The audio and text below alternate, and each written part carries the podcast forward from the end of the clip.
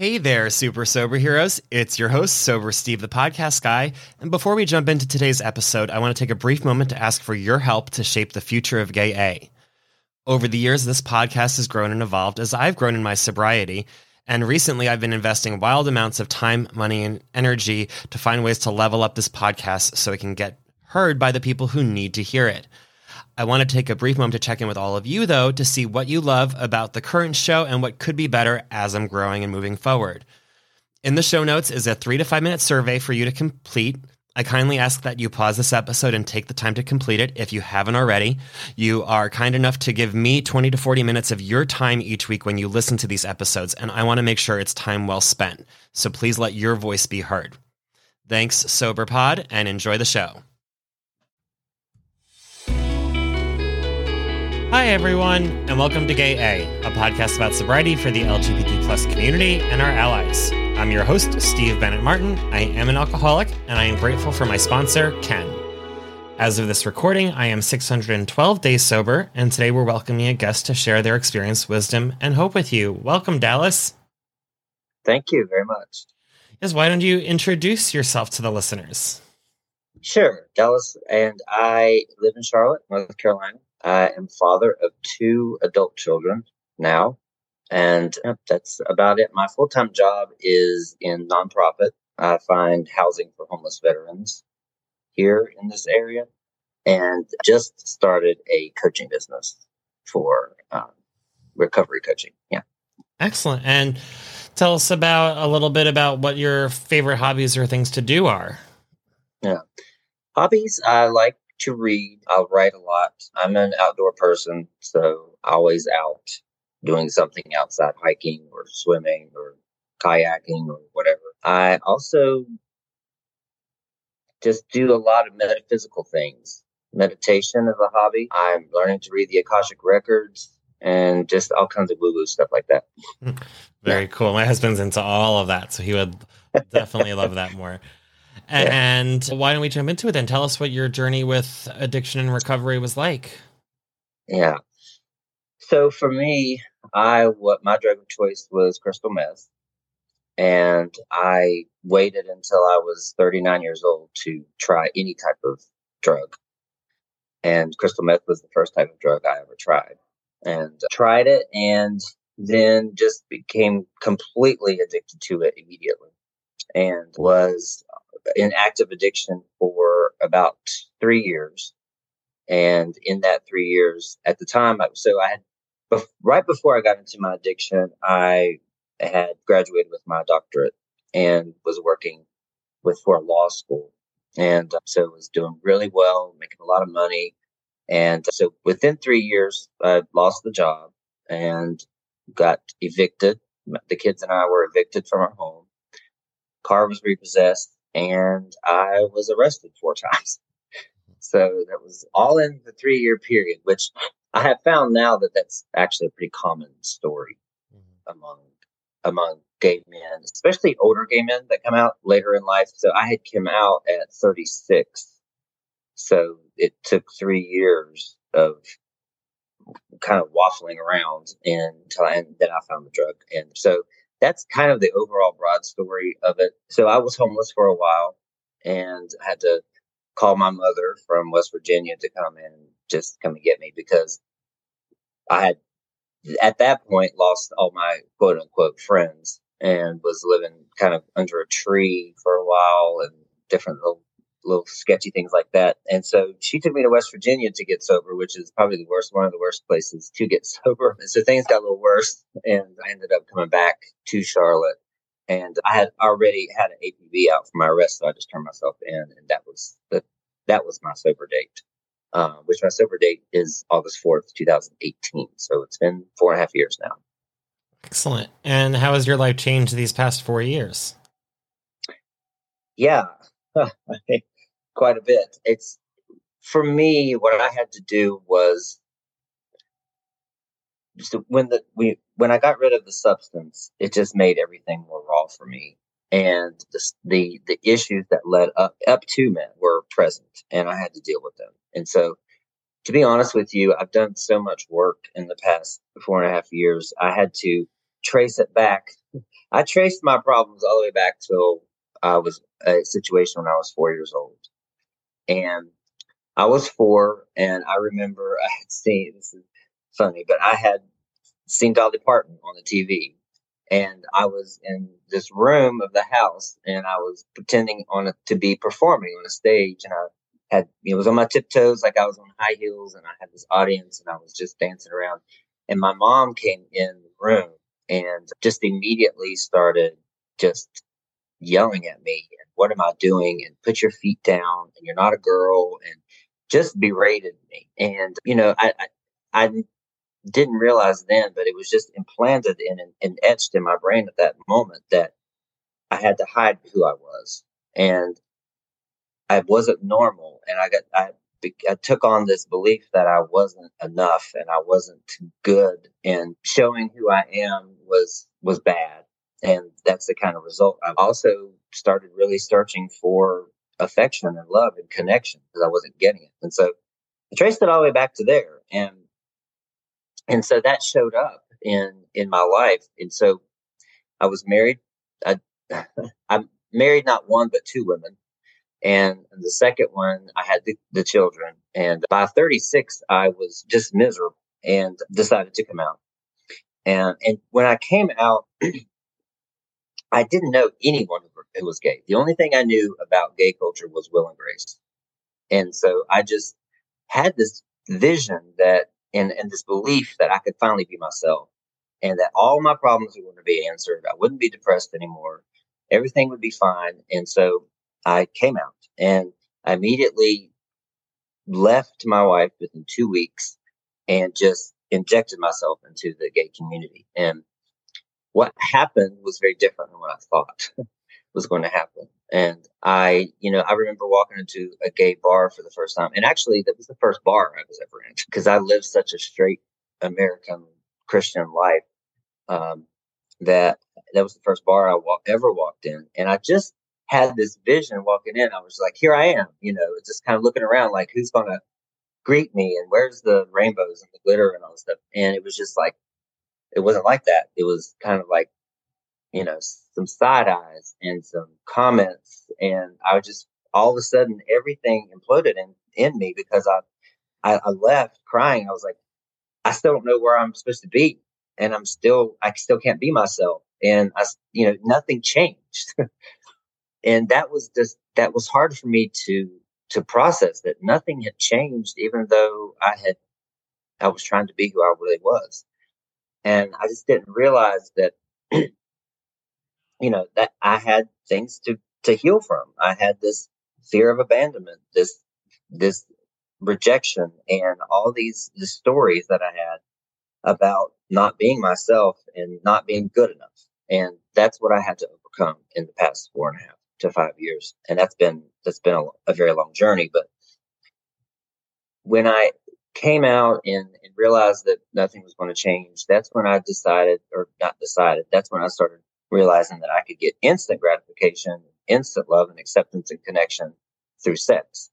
And so I discovered Grindr, and that's when I went, you know, like on a rampage of sex, and I became a sex addict. It was just the only way I could feel like someone approved of me. Mm-hmm. And it's the only way I felt at home. And so, but the problem was that, you know, it was just a one time thing usually, and I would never see them again.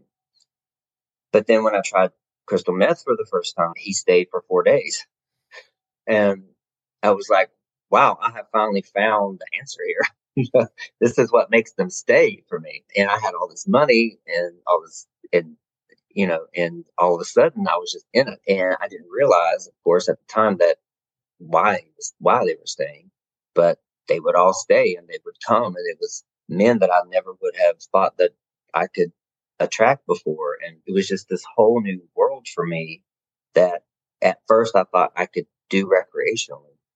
And of course, it didn't work out that way.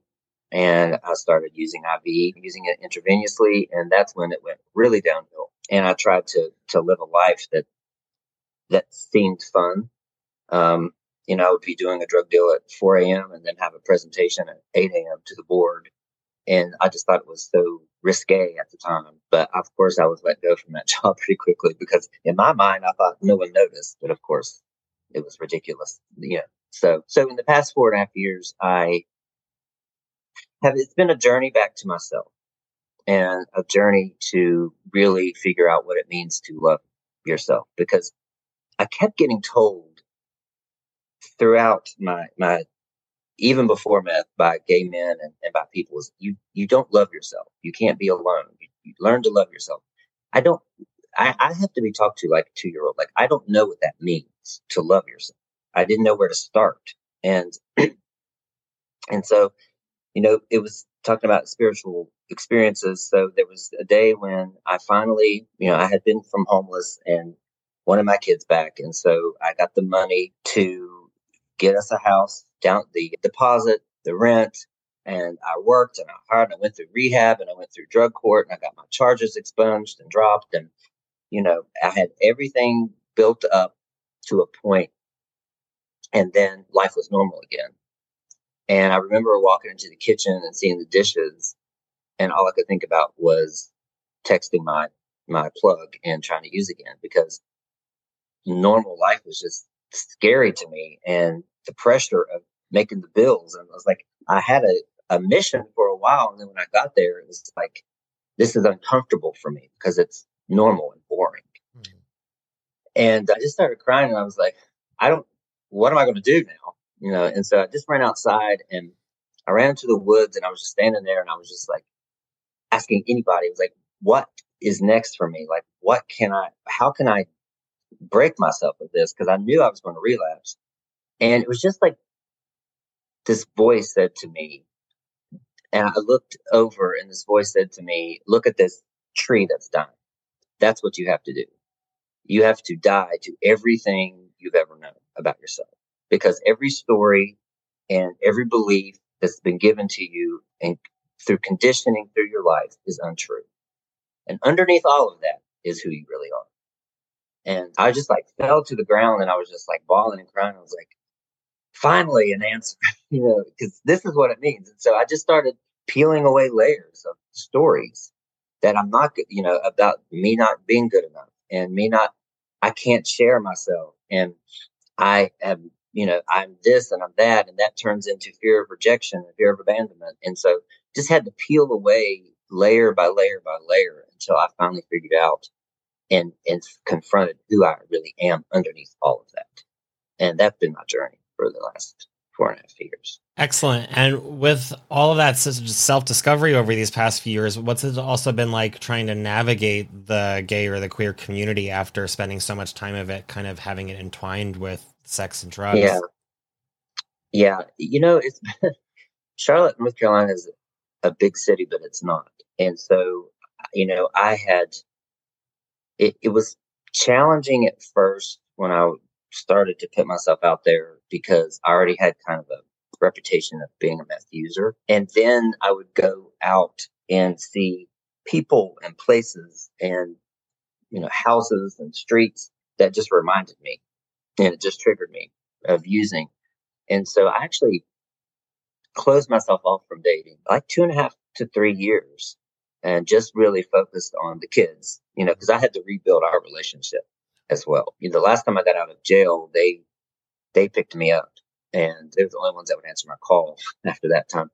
But they picked me up and just said to me, like, we need a parent back. We need you back. So you have to make a choice here. It's us or this drug. And so I did spend a lot of time working on our relationship and, and just being there, just being present for them as they went through their the last part of their teenage years. And so the dating part I've just started back. And so one one factor of this is that in the midst of all of the the meth use, I also contracted HIV. And so there at first when I first went into the the dating scene, I still carried a lot of guilt and shame and I would open up with okay, well, I'm a former meth user and I have HIV. Do you still want to talk? I mean, that would be how I would open up conversations on dating apps. Some people took it okay and some people didn't, but what I was doing was just presenting my shame and opening up with that. And that it was all about me and the fact that I hadn't overcome that yet. And, and honestly, I got rejected quite a bit because there's, you know, there's just some people who haven't been around drugs and they don't really understand what that means. And there's such a stigma with crystal meth. And then the HIV part adds another dimension to dating where, you know, there's some, there's a lot of men who haven't done the research or they have done the research and they still feel uncomfortable. And so there's some rejection there too. And so rejection is hard, was really hard for me to take it in any way, shape, or form. And so after that, you, I stepped back again and I thought, I'm just going to be alone. Um, and then I just realized that, you know, I am who I am and I'm going to try to be the person that I would want to date and I'll attract the right people that way. And so that's what I've done, but I still am not dating. It's, I, it's, I just, I've just been trying to be very careful about boundaries and there's certain things that I won't do, which is one thing is, you know, I want someone who's sober. I don't, because of my sex addiction and the triggers, I want to wait for sex. There's certain things that I, you know, I do lay out there in the beginning and it seems like so far there, you know, there's been a, only a few kind of interested takers. yeah. And so I, I don't know if the blocks on dating is, has anything to do with me and my beliefs about myself, or if it's just the fact that it just takes some time. I'm not sure. Well, I hope it works out when it's meant to for you. You yeah, like a great catch. Then, yeah, and I'm not really, I don't really seek it. I'm not really pining away about it either, which is a good place to be for me for yeah. once. That's so. awesome. And tell me more about what it was like rebuilding those relationships, like with your family. Well, so my mom took a while because, you know, when she picked me up and brought me back to West Virginia to be sober, I just really lost her trust and did a lot of sketchy things. And I had to, you know, I, I had to just basically prove to her through my actions that I was was better. There wasn't any words that would help. There wasn't any letters or you know great reunion. It was just after six to eight months of me supporting the kids and you know building my life back that she just came out of the woodwork and said, "Can I come down? Can I come see you?" You know. And so then we had then we had a long talk. The the kids was it was easier, but for me I came at it in a way from a place of guilt too, based on what I had, you know, I had put them through and what I had exposed them to. And so a lot of my parenting decisions was letting them do kind of rule, rule the roost kind of just for lack of better words, come from it from a place of, well, I'm just lucky to have them, you know, and that wasn't the right, that wasn't the right way to be because it still didn't show them that I was a parent. So when I realized where it was all coming from, this guilt, I started being a parent and just being present. Like I said, I mean, the best thing I could have ever done for them is just be here, be here for them in case they need me. I just, there's nothing specifically I needed to do was just be present, you know, because while I was in active addiction, I would disappear for several days or, you know, be held up in my bedroom uh, for several days. I mean, there's, you know, a lot of a lot of stuff like that happened while I was on active addiction that they, you know, they ended up having to go back to their moms a lot. And so the repair, when you're repairing relationships, for me, it's not a matter of effort. It's just a matter of changing yourself and everything else comes along with it naturally. I can relate to that. I know I had a lot of rebuilding with my husband when I got sober, especially, but also other family members too. We're just like, you know, because when when we're in active addiction, we'll say whatever, so they've heard it all before. Yeah. So yeah. you'd have to, yeah, show by actions. Excellent. And what are some things you do in your daily life today to help keep you sober? Yeah, well, I I have uh, for me routine is good. I have a morning routine. I I use this so I wrote I wrote down and I, I, add to it and change it as I go, but what my best best self would look like in every facet. So as a parent, this is what it looks like. As a money manager, as a friend, you know, this is I wrote down what my best self would be. And so I read that every morning and I evaluate the previous day to see where I may have missed the mark or where I filled it or, you know, how am I doing in terms of living my best life and my and as my best self. And then I record a video too for myself just to track my, my progress. because I'm really, I'm really determined to stay on track, but also because I, I have a tendency, I've always had a tendency of just losing momentum and not being consistent with resol- with resolutions or, or resolve to be better or whatever. And so this, I, I just challenged myself at first to do it 100 days. And then after that, now it's just becoming natural. And so I, that keeps me, that keeps me on track and aligned with who I want to be. But also I use a lot of breath work.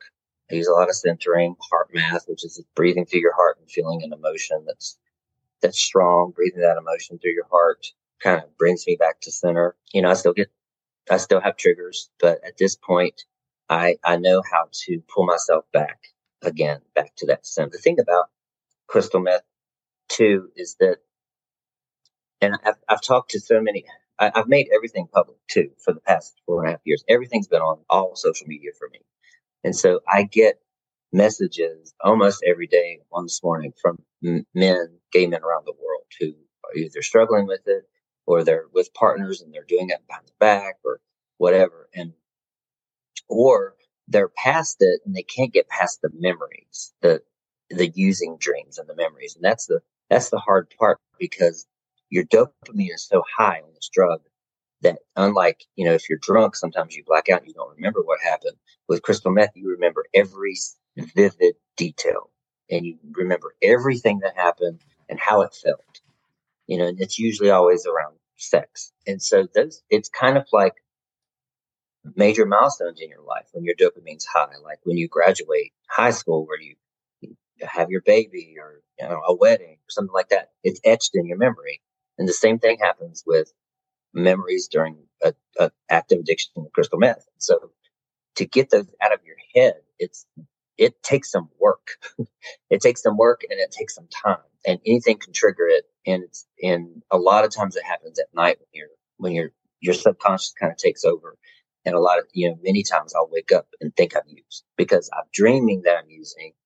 And then if it, your body feels like it and you have all the physical symptoms and then you haven't and then you just want to. But that's been that has been a major concern for me but also the probably the top concern i hear from men who come to me for help is that how do i stop these these memories? Because and why are they so you know why are they so good? You know why are these memories so fun and because they they do seem fun at the time you just have to retrain your brain to to understand and rewrite those memories and understand that it really wasn't as fun as you thought it was. Yeah. And if someone's struggling today, what's one piece of advice you would give them? Yeah. We I always try what I try to tell newly sober people in general is to to be gentle with yourself. And there's so much shame wrapped around you anyway when you first get sober. And then you take the substance away. Like I said, everything's raw. And then you add to that all the pressure that's kind of put on someone who's newly sober and they're scared to death to relapse. And I just, I just tell, I try to tell, tell men to be gentle with yourself and don't be that scared of relapse because every relapse is a chance to relearn, rejuvenate, reset and regroup and resolve. And it's something needed to be cleared out. And so be thankful that that cleared out. It's hard to, to realize that in the moment, but you know, we, we put, sometimes we put these standards on newly sober people and we make them do all these things with the steps in the book and the meeting, you know, we make them do a lot of things, which is good at, to some degree, but the other, on, on the other side, for some people like me, when I was getting, when I was getting sober, was so much more pressure and shame added on and reminded me of my religious trauma. So it's like triggered a whole other part of me. So my advice would be to just be gentle, give yourself time, give yourself grace, and just breathe. Yeah. Excellent. And do you have any favorite quotes or lyrics or mantras to live? by? Well, I, yeah, actually have a different mantra pretty much every day. And I post it on social media. But one that has always been tried and true for me is be still and know. Mm-hmm. It's always worked for me. It just helps me, like I said, come back to center. It's just to be still, keep my thoughts still, get my anxiety still. Because anxiety comes, for me, comes from either ruminating on the past or futuring. And so when you come to your center and you stay there, it kind of melts away that anxiety and that stress. Excellent. Thank you so much. And you mentioned your socials. What are they and where can they find you? So Instagram is Dallas Bragg, and same for Facebook and TikTok. yeah, I think TikTok too. But Facebook and Instagram mainly, it's just my name, Dallas Bragg, D A L A S B R A G G. Yeah. Excellent. I'll be sure to add that into the show notes. So, listeners, you can just scroll on over and hit a follow. Thank you so much, Dallas. It's been a pleasure getting to know you better. Thank you very much. I appreciate this a lot. Yes, and stick around for our post show. But in the meantime, thank you, listeners, for tuning in to another episode of Gay A. Make sure you're following us wherever you're listening right now so you can get these new episodes when they come out every Thursday.